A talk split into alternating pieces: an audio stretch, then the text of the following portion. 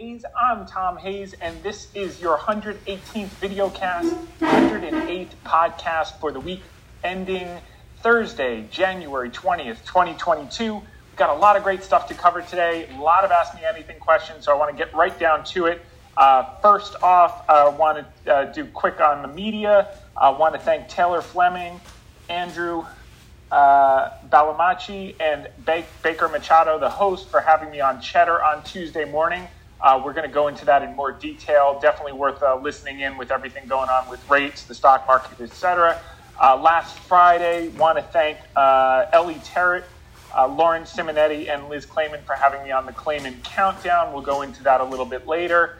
I want to thank Bansari Kamdar for having me in her article on Reuters two days ago, and uh, I was relating to, I think tech was down in the morning, and I said tech is going to be bifurcated between companies that are earning money today versus the companies that are promising to earn money tomorrow. The companies that are promising to earn money tomorrow but not earning today are going to take big haircuts. So that's been happening. That trend should persist.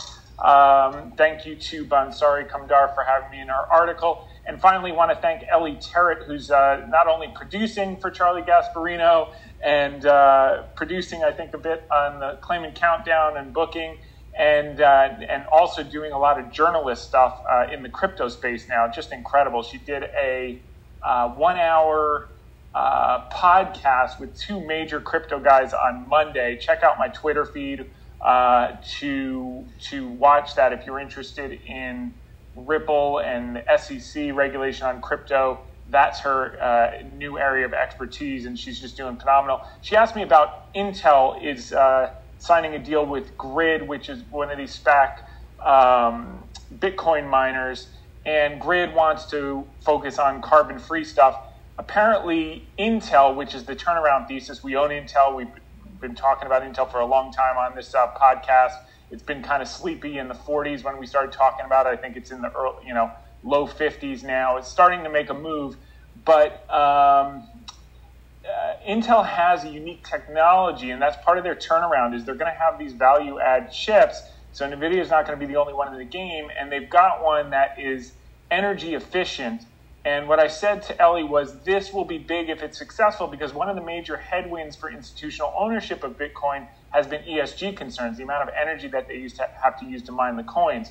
So if Intel becomes the go-to where the, uh, the, the coins can be mined with ESG in mind, they're going to get all the business, and it's going to be a monster home run for uh, the, the, people that are into Bitcoin and crypto, and for Intel could could be uh, have this new beachhead in the market and have innovation uh, going for it once again versus being a commodity producer. So this is a big deal uh, if it works as as planned. Now, want to get into some of the questions of the week. Ask me anything questions. First off, uh, as always, this is opinion, not advice. Go to hedgefundtips.com, click on terms. Um, I share what I'm doing, not what you should do. So take it for what it's worth. My situation is obviously different than, than many of yours, and as are my clients. Uh, but it's educational, and, and you can certainly benefit, which is why you listen, and we're grateful for that. So, Paul Smith asks, Tom, Slight coincidence, you have another Paul Smith following, and he asked a question a few weeks ago. This is from Paul from uh, Pennsylvania and Florida. Yep, I know Paul. He he uh, follows me on LinkedIn and always likes my articles and my media hits. I appreciate that. Uh, those likes help, and uh, they get they get the uh, articles and everything a lot more exposure. Um, you mentioned the biotechs last week, and it is obvious that the whole group is oversold. I tend to look at the group and individual names on a simply a technical basis. The simple question is what kind of fundamental analysis do you look at when most of the success of these companies rely on FDA approval and then negotiating with insurance companies on the price to determine revenue, which can be years and years out? As always, thanks, Paul. Yeah, so the group is a high risk, high reward, which is why it's very, very difficult to pound the table on just one name. Um, now, uh, there's another gentleman uh, question that's going to be coming. Actually, I'm going to probably read that question together with yours because um, it ties in. So Ben, first name only, asked a question about biotechs. Um, he said, why IBB versus XBI? So IBB ETF, and, and uh, I didn't say explicitly that that's what we used, but um, we tend to lean towards the companies in the IBB. We, uh, in the sense that they are the larger. So the IBB is the cap-weighted index that mimics the S&P 500 biotech uh, GIC index. So um, it's it's uh, more aligned with the general uh, S&P sector. The XBI, and, and, which means it's market cap weighted, and it winds up having, because of the nature of market cap weighted index, it winds up having the largest um, cap names in the sector. And when you're dealing with the largest cap names, you do have a lot more earnings predictability and stability than you do in the small and micro caps, which are kind of like, or even mid caps, which are all or nothing. To Paul's point about, you know, it's about drug approval, it's about catalysts, it's about all of that. So, uh, unlike, you know, in China where we could parse and just choose Alibaba because based on our work, we, we thought that had the best upside relative to its current pricing and value uh, and and it's a it's a more stable business. In biotech, you need to have a handful or an index, and um, that's what Ben is is alluding to. Now, he talks about XBI. XBI is an equal equal weighted index, and that tends to be more concentrated in small caps and micro caps. And his point in his question, if I can find it, was I think the XBI is down like 34% versus the IBB was down 16 or 20 or whatever, whatever he said it was at, at the day that he sent the question. And uh, why not choose the XBI because you can get more upside? And I, there's certainly nothing wrong with that. I think the answer to Ben is you could do half and half. Why do you have to just do one? Um, it's like anything else, even with the general indices, when risk is off, the smaller and mid caps are going to get hit harder. They're higher beta, and when when things go up, uh, you can get more um, upside. The, the difference, to go back to Paul's question, uh, if you look at the biotech top earnings, we did the um, estimates, earnings estimates and revisions, and for the IBB, the top 30 weights. And what we found is over the last 60 days, uh, despite the index being down, you know, whatever it is, 20 some odd percent, um, the earnings were actually modestly up. So you've had this huge collapse. Let me see if I can just pull it up. Um, in the so IBB is down from 155 to 130. So, you know, 20 some odd percent in just, um, wow, basically since the beginning of the year. So, three weeks. Um, and we've been buying in the last four or five sessions in this range. Um, over this same period of 60 days, earnings estimates have actually gone up. So a lot of this is correlated with the rate fears, the hawkishness of the Fed. I think it's going to be overblown, and we went into detail in our article this week. Um, time to cry or time to fly. I think that the subject should have the title should have been time to fly or time to buy, and, we'll we'll get into that. And I think it's nuanced and I think it's selective. But what a sell off in the IBB? Let's just take a look at the XBI. So um, two times thirteen is twenty six. Yeah, that's about yeah twenty percent. XBI uh, is down.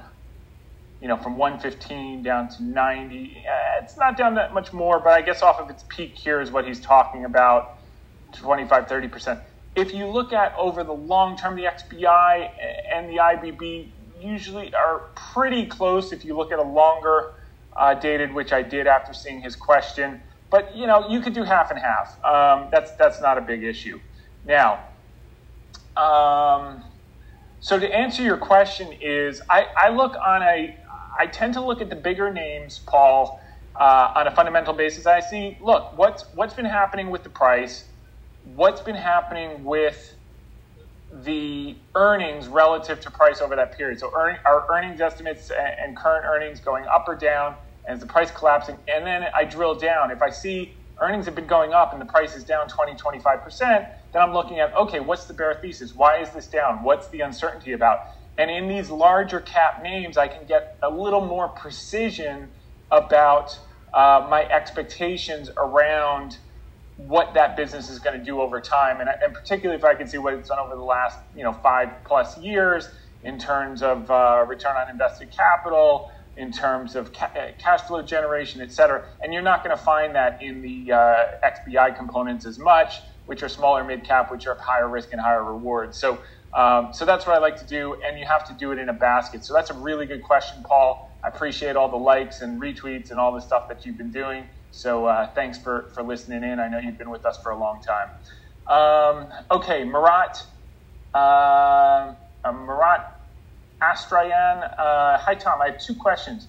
Do you think that once the 10 year yields reach around 2%, it would be a good idea to buy into closed end funds that are focused on debt instruments such as PDI, GOF, PTI, PTY? Uh, my second question is Do you have a limit on how much an industry can be in any of your portfolios, or because you look at the value of the companies that you invest in, correlation doesn't really matter? Ah, great question, Marat. Um, okay, let me handle the first one uh, first. I don't think that the move to two or 225 or even 250, which I, I don't know that we're going to see 250. I think it's two to 225 in this quarter, which seems to be headed there pretty quickly. Uh, is going to lead to enough dislocation that I want to be bagged in a closed end fund. Because the closed end funds tend to trade at a discount to NAV. I understand why you're probably doing that is because they do trade at a discount to NAV. The yield is higher because you're getting that kind of juice, and they're leveraging uh, 30 to 50 percent. Some of them, uh, I think mostly 30 percent in those closed end funds. So you could see yields like 11, 12 percent.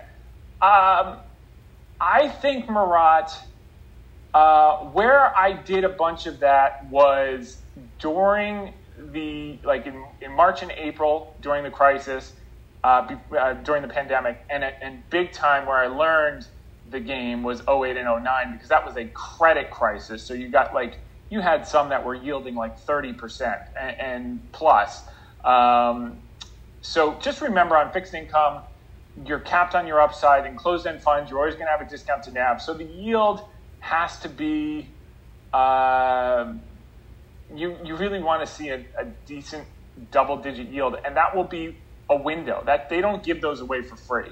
So that'll be like a two-day period where maybe people get scared to death, uh, where you can lock in a 14% yield on some of these. You want to go with these uh, closed-end funds. I think these are PIMCO funds. I, I got to double check but uh, which are fine. They've been around for 10 or 20 years, so that's okay. But you, you really want to make sure that yield is high enough. Otherwise, you, you, you might not get enough dislocation in this window that it's going to pay to be bagged in those.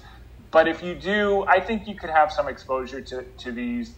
Um, if it's a you know if it's been around for 20 some odd years, the closed end fund, it's a good manager. Um, it's it's um, not returning capital, but actually paying the interest, and not small and, and some garbage thing that's going to blow up.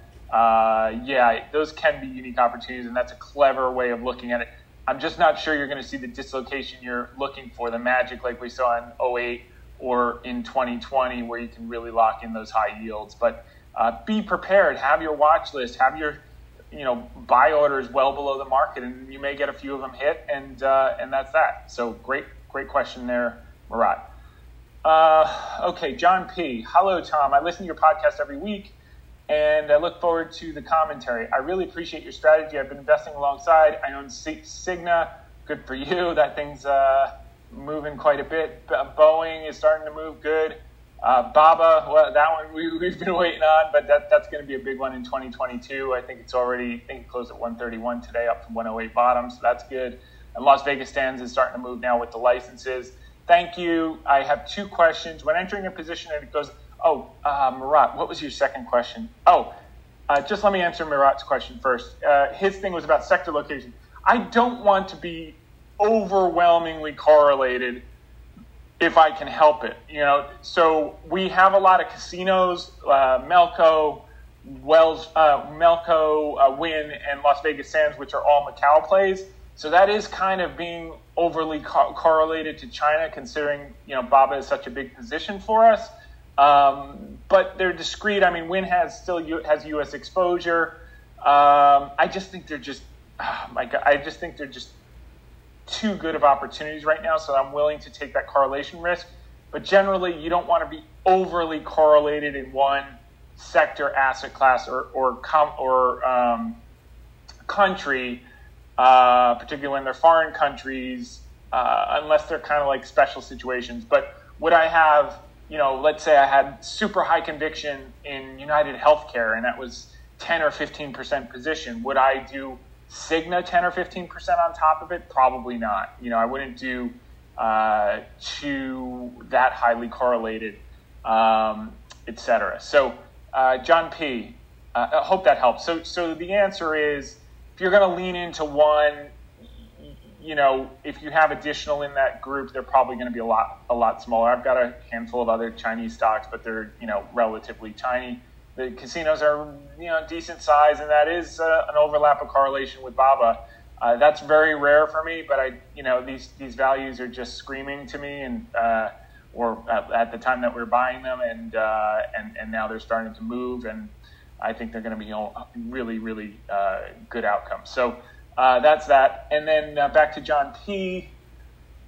I have two questions. When entering a position and it goes against you, what is the strategy for averaging in a five percent drop, ten percent drop? Next question. Uh, okay, so. there's no magic formula. What what it is is I make a determination based on fundamental analysis. What is the fair value of this at some point in the what what is the what should be the fair value of this today? And I've gone through it with you guys on Alibaba in the near term. I think the the fair value is somewhere between 280 and 300. I think if you're willing to hold through a lot of volatility over the next five years, I think you'll see a four or five hundred dollar stock. Uh, that that's really what I see because although the top line is going to slow a bit uh, to 20% from, you know, last quarter was 29%. The, the bottom line will be 15% earnings growth. Um, you know, the thing has been growing. Returning capital, uh, return on capital has been 18% since the IPO. Three weeks ago, you could have bought it at 2014 near IPO prices uh, and paid for none of that growth in the past. That's already happened, and none of that growth in the future. And I'm going to cover a couple of interesting stories here. Uh, in addition to the Microsoft one I covered two weeks ago, and if you didn't read that, please check it out. It would probably be one of the most important things you ever read in your career, uh, as far as I'm concerned, uh, about the analogy to Microsoft, how the fundamentals continued to get better, the stock price did nothing, and then it was up thousands of percent afterwards. That is much more common than you think, and that's, I think, a perfect analogy for Alibaba. The earnings and cash flow have grown 500 plus percent, almost 600 since the IPO. You're getting it for the IPO prices. You're getting all of that growth for free and uh, 20 to 15 to 20 percent more compounded on an annual basis. And that's why it's just one of the most compelling opportunities, despite all the regulatory noise and everything else that happens every three to five years. Um, and um, and that's why I also say that yeah, if you're willing to hang around five years, uh, you know, for 500, because you know I think if this does shoot up to 260 to 300 in a in reasonable uh, time frame, you know, 12, 24 months, uh, they'll probably knock it down again. The government will say, oh, you're getting too powerful. So they'll knock it back down to 200 or whatever. You'll have a chance to buy again. Uh, or you'll just hold through the whole thing, which is even better. So uh, that's that. Uh, next question. On Splunk, is this an opportunity now? So Splunk had a huge run. We took a decent slug off. We still hold a bunch. We added a little bit on the bottom. I like it here. Um, yeah, I think Splunk's fine. I, I, think Splunk over the next couple of years uh, uh, could could um, you know work work back up and, and beyond. So that that's that's uh, that one will be fine. Um, ben, first name only. Podcast question, please. Okay. I'm all in with IBB since you were right about banks, energy, consumer staples, Boeing, Splunk, the March 2020 bottom, etc. Oh, thank you. That's very complimentary, Ben. Uh, don't be all in on anything, by the way. I would never be all in on anything, but I, I think what you're saying is I've put a position on, and uh, yeah, me too. And I've been adding every day, and I love it. So All right, no verdict yet on Baba, but that's a different animal. Uh, I think Baba is going to turn out to be one of the best trades I've ever done. I've never been able to buy a business with that much embedded value for that type of price. I mean, and and by the way, 14 times next year's earnings, uh, even at these levels over 130 versus its historic multiple of 28. I get all the growth for free, the past growth. I get all the future growth for free. Pay 2014 prices at these levels. We brought our basis down a ton. Uh, it's a no-brainer. Uh, but that's that question. What have you been wrong about? Uh, I prefer no nonsense, hopefully confidence inspiring answer as opposed to modesty. I'm not sure. I guess what I've been wrong about is how quickly Baba would turn. Um, but that's given us opportunity to build more of a position. Uh, I think the other thing I've been wrong about um, is that all you need is performance to grow a monster business. And um, I think what I would say to young people listening uh, is very, very important that, you know, when you start out, you focus so much on your craft and you feel like if you just do better in terms of performance, then um, all the fundraising will take care of itself and you'll have a billion dollars under management in a couple of years. And that was never really my goal. But as I see the performance I've been able to put in relative to people who have a billion dollars or two billion or three billion over time, um, there's something to be said for uh, mastering your skill is table stakes. What separates the big businesses from you know great businesses and an incredible lifestyle, but is is going to be you know um, everything happens in the social circle is what I'm trying to say. So um, you know spend that 24 hours a day honing your craft for 10 years and become exceptionally good, but that is not enough if your goal is to have billions uh, under management over time. And that hadn't been my goal. It's more getting my goal now because I can see the runway for that. But um, I'm also seeing that in order to get that done, um, you know, it's, it's not about just being in front of the computers, just doing the numbers. It's about being out there because as people get to know you and it, it flows all by word of mouth and people do business with people they like. Uh, and then as you produce for them, they, they give you people that you know. So uh, I've really hit that stride in the last three years, but I would say um, um, I wish someone had explained that to me better earlier on, and that was probably my, my biggest mistake. That's the bad news. The good news is I got it early enough that I've got the runway, uh, and, uh, and and I think it's going to be a home run moving forward. So so uh, don't underestimate. Everything happens in the social circle. You know, exceptional skills that you develop over five or ten years are table stakes. That that doesn't entitle you to a monster business. Uh, and spend time nurturing and developing contacts and just having fun and being out in the world is, is really uh, the message that I'm trying to communicate as it relates to that. So, um, two, do you feel as good about IBB or, or biotech as you did about banks, energy, etc.? Um, no, banks and energy were an absolute no brainer. Uh, you know, Wells Fargo traded down to, uh, uh, it was trading at a 55% discount to tangible book. It had only done that two other times in its career. Great financial crisis and uh, S&L crisis in the early 90s. That was an absolute no-brainer. Uh, same thing with energy. With uh, ExxonMobil, we, we went high, high up on the food chain. That was easy peasy. So IBB, um, IBB I'm perfectly comfortable if if IBB is another Alibaba and it takes nine months to bottom, and then it's um, and I'm and I'm IBB is not how we're exposed, and and you know that said, uh, IBB is now a 10% position, which is a really high conviction, up from 5% when we did the podcast last week. Um, we shaved a lot of, we took a lot of profits on Wells Fargo, and we're building that position up in uh, biotech. It's 10% of equity, but it will trade like 30% uh, through how we're exposed with certain derivative exposure as well as equity exposure. So while while our risk is 10% of equity if it went to zero, uh, our exposure uh, it will it will benefit us as if it's 30% of the portfolio without the same type of risk. So um, so it's it's meaningful. It's not BABA conviction. It's not Wells Fargo conviction. It's not uh, you know energy conviction for 2020. But it's it's getting close. And if it continues to push against us, you know the interesting thing is. Uh, and, and Bill Miller put this brilliantly the other day. If you listen to that uh, um, segment I put in one of the articles, he said most people think when the price goes down, risk goes up.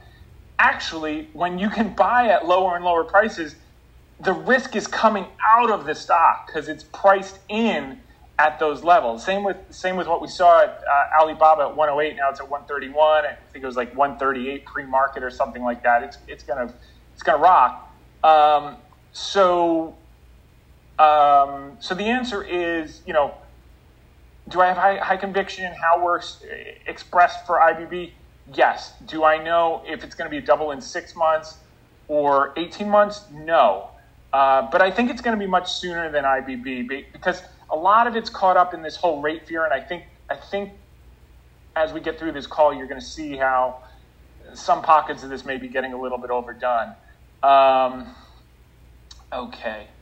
Uh, if the general indices correct 10%, will IBB be spared? Well, the Nasdaq's down 10.7. I think a little bit more today, so call it 11 and a half um, or 12.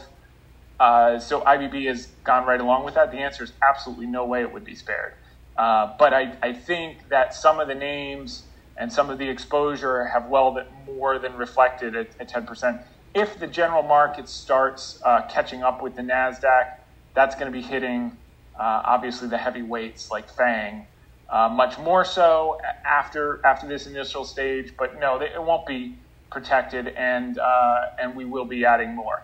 Um, uh, I, I would I would potentially be getting I would potentially be interested uh, in getting up to 13 to 15 percent, not a 20 percent, which is all time high that we've ever done, like we did with Wells Fargo, and um, um, and Baba notionally, but in that ballpark, I, I, I would be comfortable based on you know some of how I'm seeing this set up, and some of these things are absolutely in depression.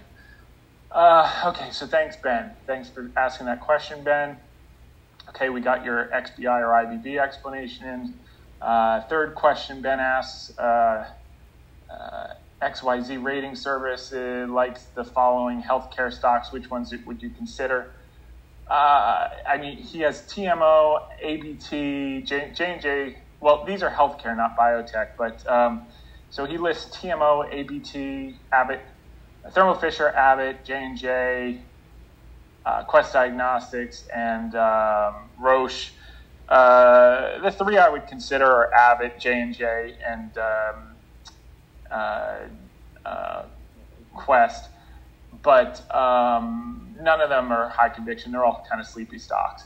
Um, okay. And last question from Ben. I think he asked five this week. Uh, uh, but he's listening in, so that's good. He's learning and, and earning. Uh, the UK, Starbucks, and others are revoking their ma- vaccine mandates. Will this hurt IBB? If yes, which individual biotech names are you favoring to avoid vaccine makers included in the IBB it? Um, we're not in vaccine makers explicitly. I know Moderna, you know, will have some exposure. Pfizer's not a biotech. Um, so no, I don't think that that's going to affect anything. If anything else, I think what's going to happen is um, we discussed last week that the rollback of the vaccine mandate means more people are going to go back to work, and it's going to help the economy, and it's going to uh, mitigate wage inflation, which is a key sticky component of uh, of uh, the inflation that we've been seeing.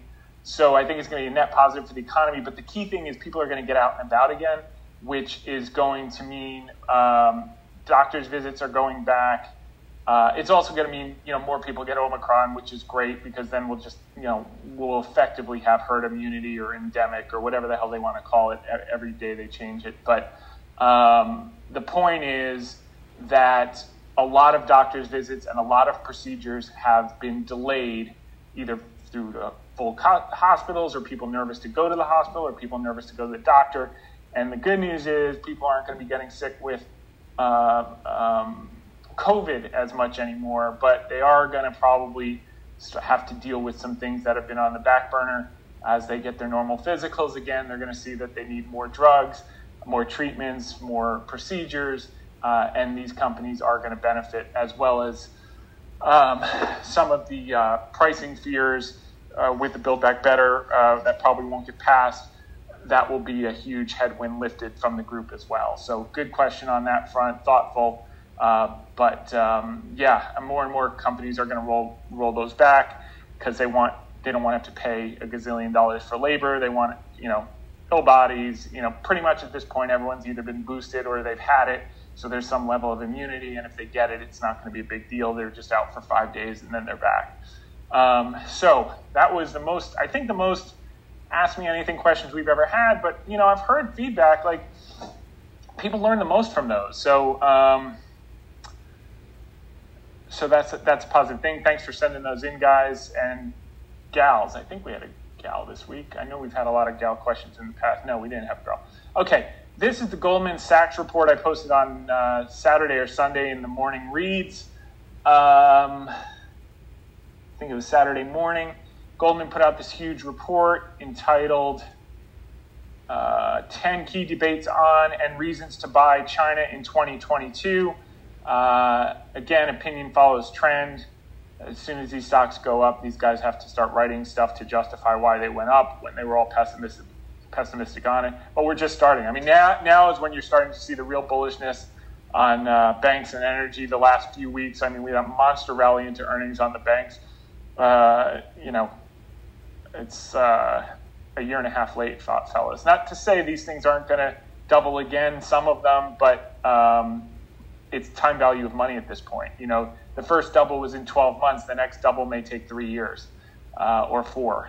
So, um, and some of them won't double again. They'll go up 10, 20, 30%, and it'll take three years. Okay, page, where's page 10? I'm trying to get to it. Okay. All right, so basically what they're saying, and we've talked about it, is that they go through a quantitative review. Uh, empirically, forward returns tend to be strong at prevailing valuation levels and they're showing that our current range uh, is 11 times to 12 and a half times earnings, which is the low end of the five year multiple range for the MSCI China. And in that context, the 12 month forward return based on its current range is somewhere between um, the, the aggregate of the indices is 17%, the median is 13%, 12 month returns. Then they also re emphasize the uh, 12 months into the China National Congress meeting, which is you know 30 plus percent. So that's uh, uh, the China National Congress. The transition meeting is in November, and he's uh, kind of on shaky ground with everything that's going on. He did too big of a crackdown, and now he's scrambling with uh, President Xi with massive stimulus and rate cuts, which we saw this week, and that's why um, well, we're going to cover it right now. So, uh, a couple of headlines China seeks to cushion blow of economic pain as momentum slows. Uh, that was earlier this week. Um, let's see. Um, sign in here.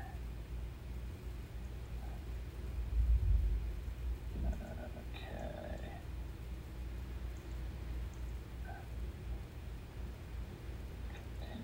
Okay. So, um,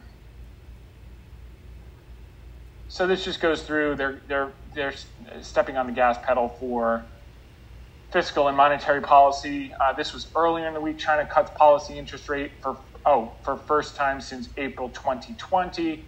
PBOC injected 200 billion yuan in me- medium term loans. This was from four days ago. Then from last night Hong Kong stocks soared by most since July 2020 as Alibaba developers rally on China rate cuts and spending stimulus. China trimmed their one year loan prime rate for a second time in a month. Guys, remember, I was saying this was going to happen months ago. While the five year rate fell for the first time since April 2020 as policy easing gathers momentum. They're just getting started, fellas and ladies and gentlemen. Uh, stocks closed at their highest level in two months as Alibaba, Tencent led tech peers while property developers gained in relief rally. That's from overnight in Hong Kong. Uh, next, uh, China's central bank cuts key lending rates, including one for the first time in nearly two years. Um, okay, and they've got a lot of room to run. They cut from 3.8% down to 3.7%. That's going to keep going. You're going to see that, and that's going to be very, very positive. Um, don't know why there's a Beyond Meat article here. Okay. Uh, okay, so the next thing is they're saying that um, they're saying that um,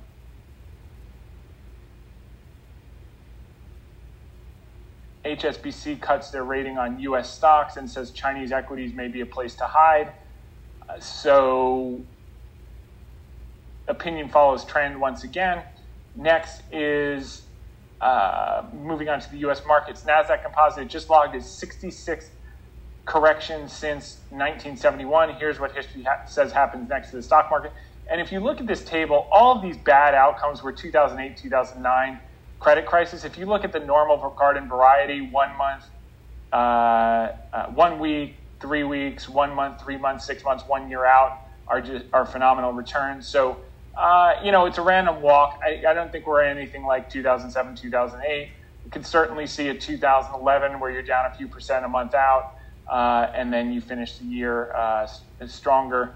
So that was some good empirical data. Uh, Boeing got an upgrade from Bernstein. Opinion follows trends. Top choice for 2022. Sees several near-term catalysts. Uh, home buyers are rushing to get mortgages before higher rates uh, price them out this is something I said would happen. If you remember, you know, the Fed started raising the biggest boom in the housing market uh, wasn't 2001 to 2003 when rates were low.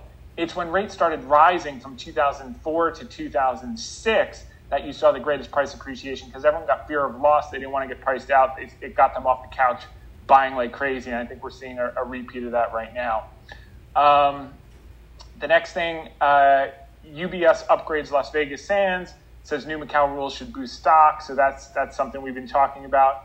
Um, okay, here's Buffett. Long ago, Ben Graham taught me price is what you pay, value is what you get. Whether we're talking about stocks or stocks, I like buying quality merchandise when it's marked down. That's been the theme of this podcast. I want to read a few stories about Buffett that I read over this week. I was reading a couple books on the plane. We came down to Key West for a few days, uh, do some parasailing, jet skiing, and uh, uh, swimming with dolphins, and uh, what else are we doing?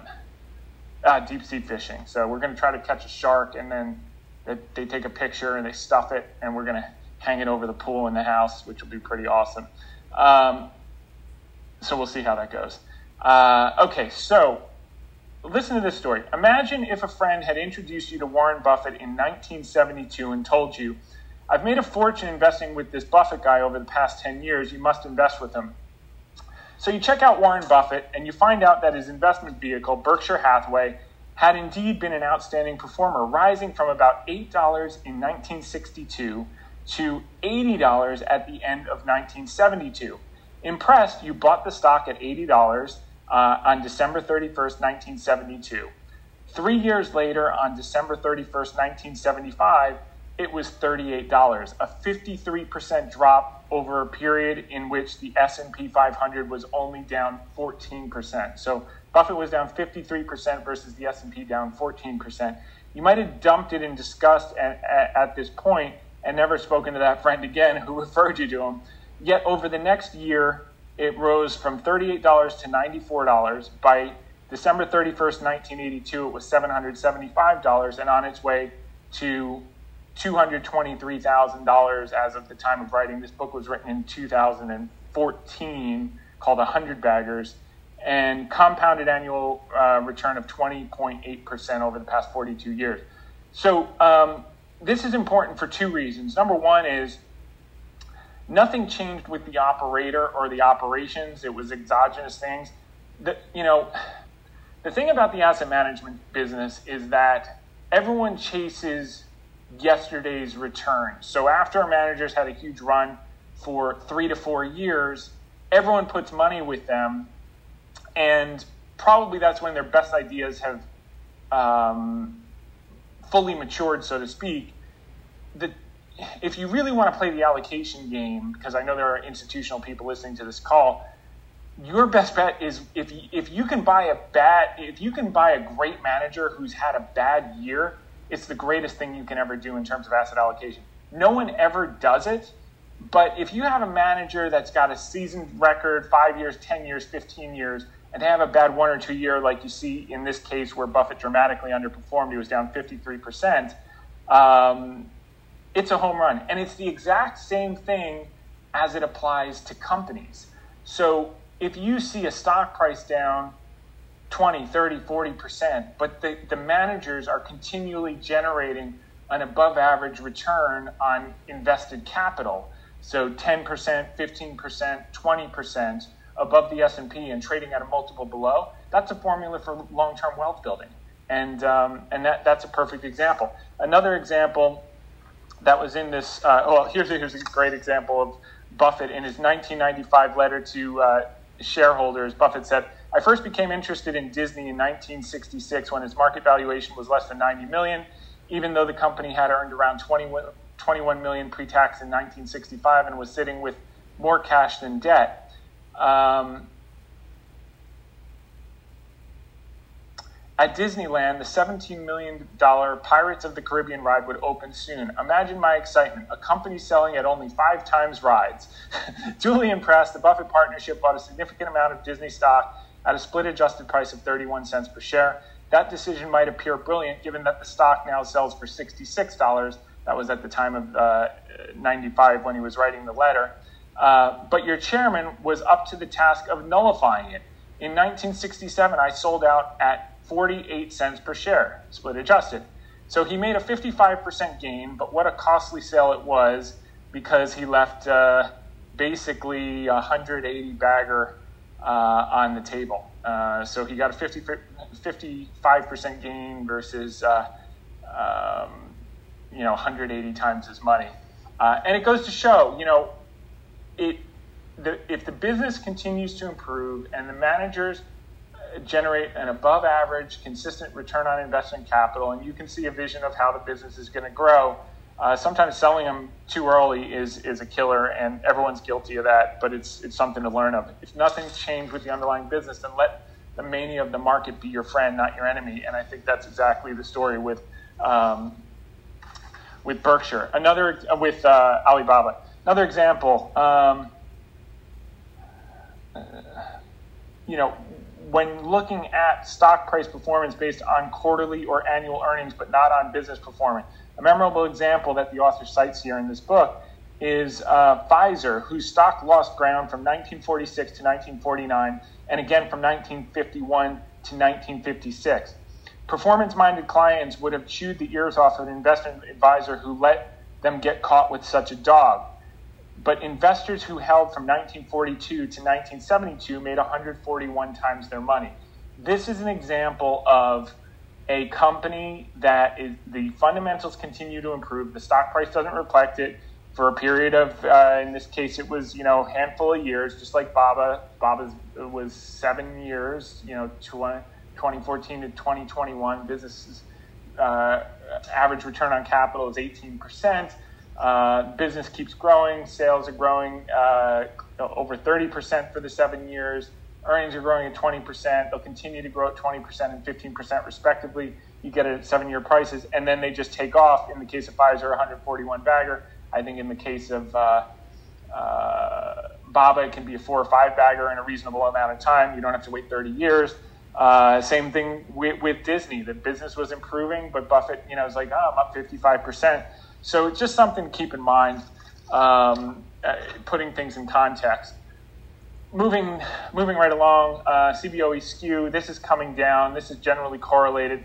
We've talked about this in the past. This is the cost uh, for two standard deviation uh, type of events. You know, catastrophe insurance, basically the market collapsing more than 10% has come down dramatically. That's usually in line with towards market bottoms. Uh, there's been a lot of fear in the market later, which we're going to cover lately, which we're going to cover. Um, uh, this one we don't have time to cover.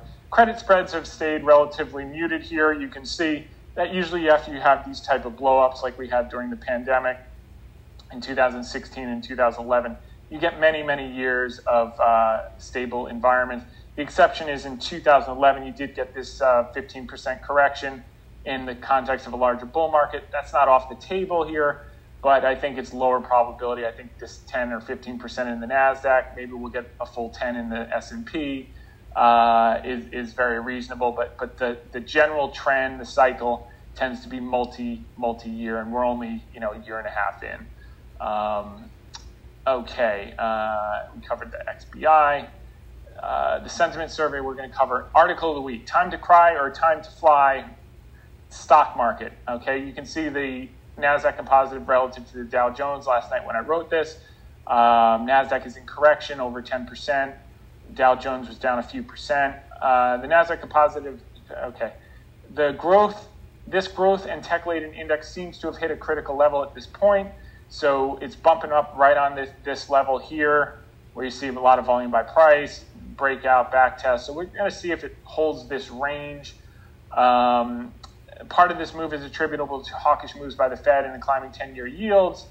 Um, you can see here, these have backed off a little bit in the last couple of days. And as the discount with the threat of, I mean, when's the last time we had a, I, well, I'm not going to get political, but I mean, you know, okay. Uh, moving right along. As the discount rate rises, the value of future cash flows deca- declines in the present. Tech is especially vulnerable in this environment. Value cyclicals are currently uh, outperforming. Uh, so this probably backed off a little bit today, but they're starting to reverse trend. While some of the indicators are nearing extreme levels for tech, the companies that are big on promises and small on profits continue to get hit and likely will for some time. Funny thing about money is that when it's free, it goes into all kinds of seedy places, i.e., malinvestment. Uh, once it becomes to ha- once it begins to have a cost, managers demand earnings, cash flow, and reasonable multiples so that capital is returned to them in a greater quantity than their cost of cash. Um, here are some broad indicators we look at that imply it may be time to start digging in very selectively on a name by name basis. On last week's podcast videocast, we started discussing opportunities in biotech. That was last Friday. We've been active in the market over the past few sessions. We'll continue to add selectively on weakness in coming days and weeks. We tend to leg into major positions over tranches and out of positions in trenches as well. So we rarely go in and out all at once. Um, we average in and we average out.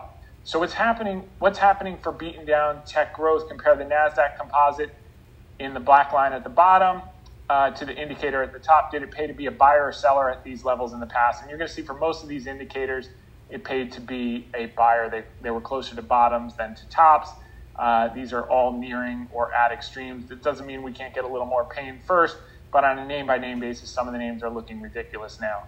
Uh, Nas, you know, uh, so uh, for those of you listening, uh, Nasdaq Advanced Decline, McClellan Oscillator, uh, Nasdaq McClellan Summation Index. You know, these are levels that are closer to bottoms than tops. Is is really what we have here. They can always get to extreme levels like the pandemic, but I don't think we're getting a second pandemic uh, anytime in the near future. Um, NASDAQ 1% uh, EMA of advanced decline ratio. Again, these are levels where it paid to be a buyer versus a seller. You have, always have these outlier events, but on balance, these levels, mid 20s, you, you, made money buying. Uh, same thing with cumulative volume ratio, again, getting closer to the bottom of the range than the top. Uh, Cohen high low, same thing. You can Google all these. It, actually, every single one of them has a video on my website, explains what it is and how it works. Same with the up down on balance volume. None of these are magic bullets, but in combination, you get a better feel for where you are and you can separate your feelings from the quantitative data. Uh, NASDAQ uh, bullish percent, you know, 35% on uh, point and figure buy signals that's generally a good area to buy. You do always have these rare exceptions that they blow through. That's not to say we couldn't have it, but you play your odds, and some of the names are already pricing in as if we're already down there anyway. Some of the biotech names are pricing at uh, at the pandemic lows, so that's that's interesting. and and helpful information. Um, same with the tech sector, bullish percent, uh, and the Nasdaq 100 bullish percent. These are buy levels, uh, favorite buying versus selling.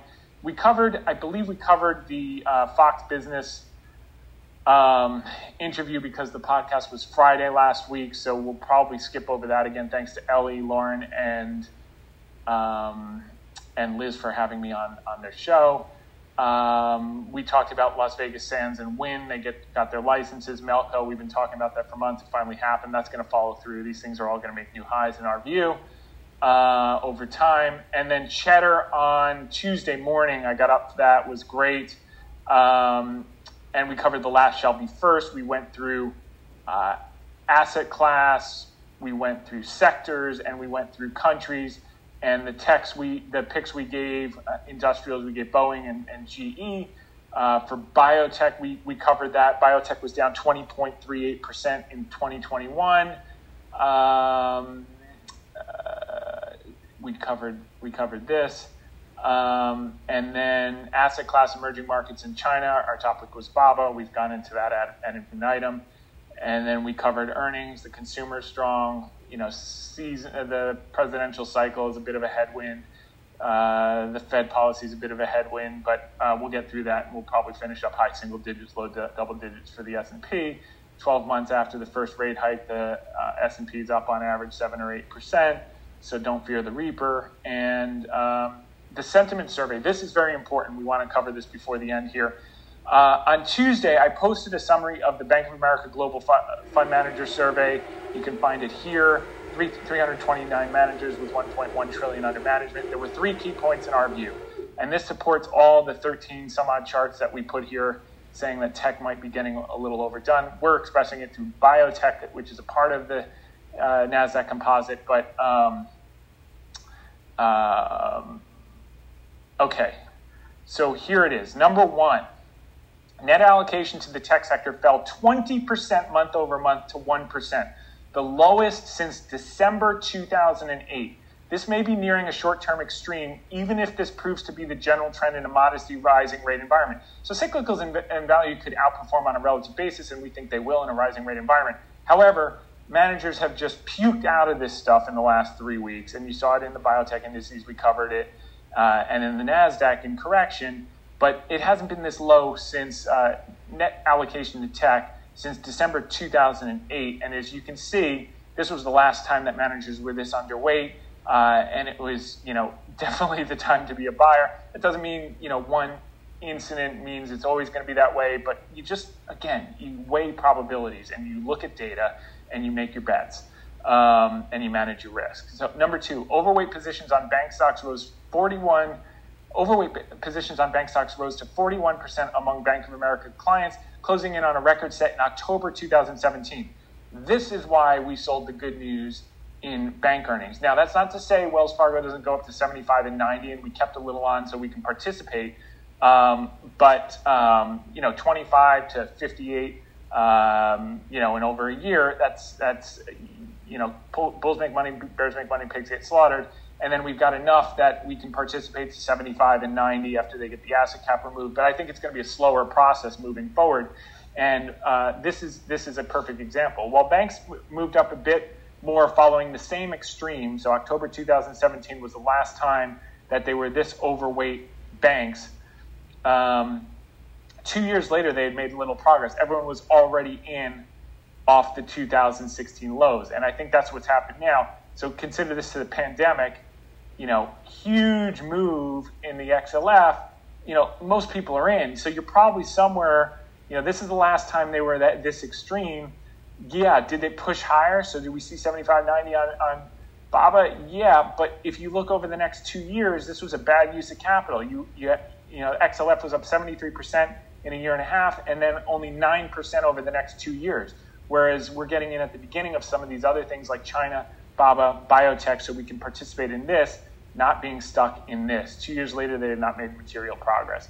Um, managers can't get enough banks and they can't get out of their tech fast enough this month. While both trends can persist a little bit longer, managers are late to the game in this positioning. The time to buy banks was fall of 2020 when we were pounding the table. You can see our Cobra Kai article. Um, and then the third thing, uh, so so the first key takeaway was the allocation to tech. The second key takeaway was so uh, first takeaway was that everyone's getting out of tech overnight. Uh, we think that's maybe nearing a short term extreme.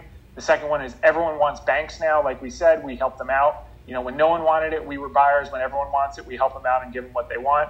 And then number three is um, net overweight positions in commodities rose to a historical high in January. This is about oil.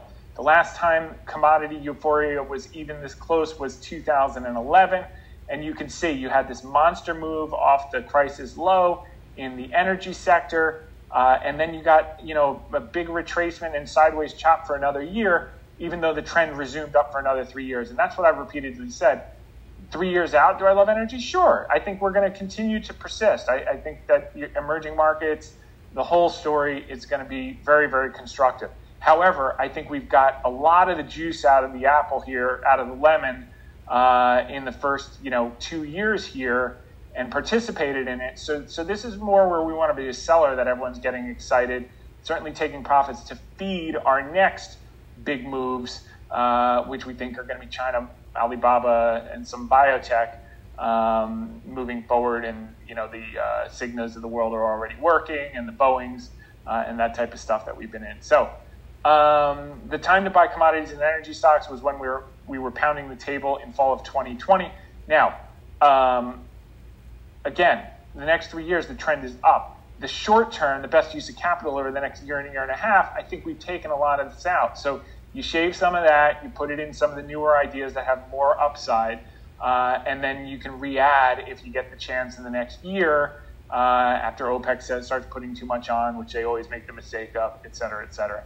So the time to buy commodities energies was when we were pounding the table in fall of 2020, and you can see the article here. Um, now, onto the shorter term view for the market. Um, okay, this one was important this week. Bullish percent fell to 21% uh, this week from 24.9. Retail trader and investor optimism is flushed out. They are pessimistic now. Uh, they're the most scared they've been since 2020, the year of the pandemic. This usually occurs near inflection points. Their bearishness is up to 46.7. You can see down these levels, buying was probably a good thing to do. Um, fear and greed is uh, neutral as of last night, 59. And then the National Association of Active Investment Managers, that actually came down to, because they print that on Thursday and I write these on Wednesday night. So let's see. It's down to 56.73. So they've puked out of stocks. So maybe it'll bottom down here in the low 50s. If you know, if, if it didn't, they probably did a lot of that today. Uh, and then as it moves, they'll have to chase back in. So uh, this was my closing commentary from the January 6th note. With this is when I said the next Fed. So this was January 6th. Um, the next Fed meeting is January 25th, 26th. By then, the only data the Fed will have is likely a decent jobs report from this Friday. Uh, limited evidence that inflation is rolling over. As I said in our podcast video cast, when people are looking for big crashes, we're not going to get one. We should be limited to a handful of uh, three to five percent pullbacks, given all the liquidity. Uh, so that was for last year. This changes in 2022. I expect to see 8 to 10% plus mini corrections moving forward. Uh, if we continue to gain strength in coming weeks, I'm inclined to harvest some profits and build a little cash into the Fed meeting, which we did. Uh, their re- recent hawkish pivot is not expected to change until inflation rolls over, and I think the earliest signs of that will be in March. February may create some opportunities to go shopping for those who have harvested a little cash. January has as well. For longer term investors, you're likely to hold on through the air pockets. They haven't inverted the curve yet, so no recession is on the horizon in the near term, just a bit of turbulence. Um, okay, so my response is we have put a significant amount of capital that we raised per above back to work into biotech sector in the past several sessions. We'll continue to selectively add in coming weeks as and if uh, opportunity presents itself. Okay, um, that was the podcast video cast. Um, we were able to get it done today because they canceled the parasailing today. It's tomorrow. All right, next, um, some of the data. The jobs was a little weak from Omicron. That was kind of the big highlight of the data. Continuing claims was worse than expected, as were initial jobless claims. And then um, uh, earnings on balance have been good. We'll see tomorrow in the FactSet numbers, but I, I would guess on balance uh, that 2022 number moves up from 20 223 probably to 224, 225, and hopefully by the end of the earnings season up to 227, maybe closer to 230. Um, and that's the story for this week. So I want to thank everyone for listening in. We'll be back next week, either on Thursday or Friday. We'll, we'll let you know in the article of the week. Uh, and then we'll be back on a more regular schedule on Thursdays moving forward. So uh, thanks for listening in. In the meantime, make it a great one. Bye for now.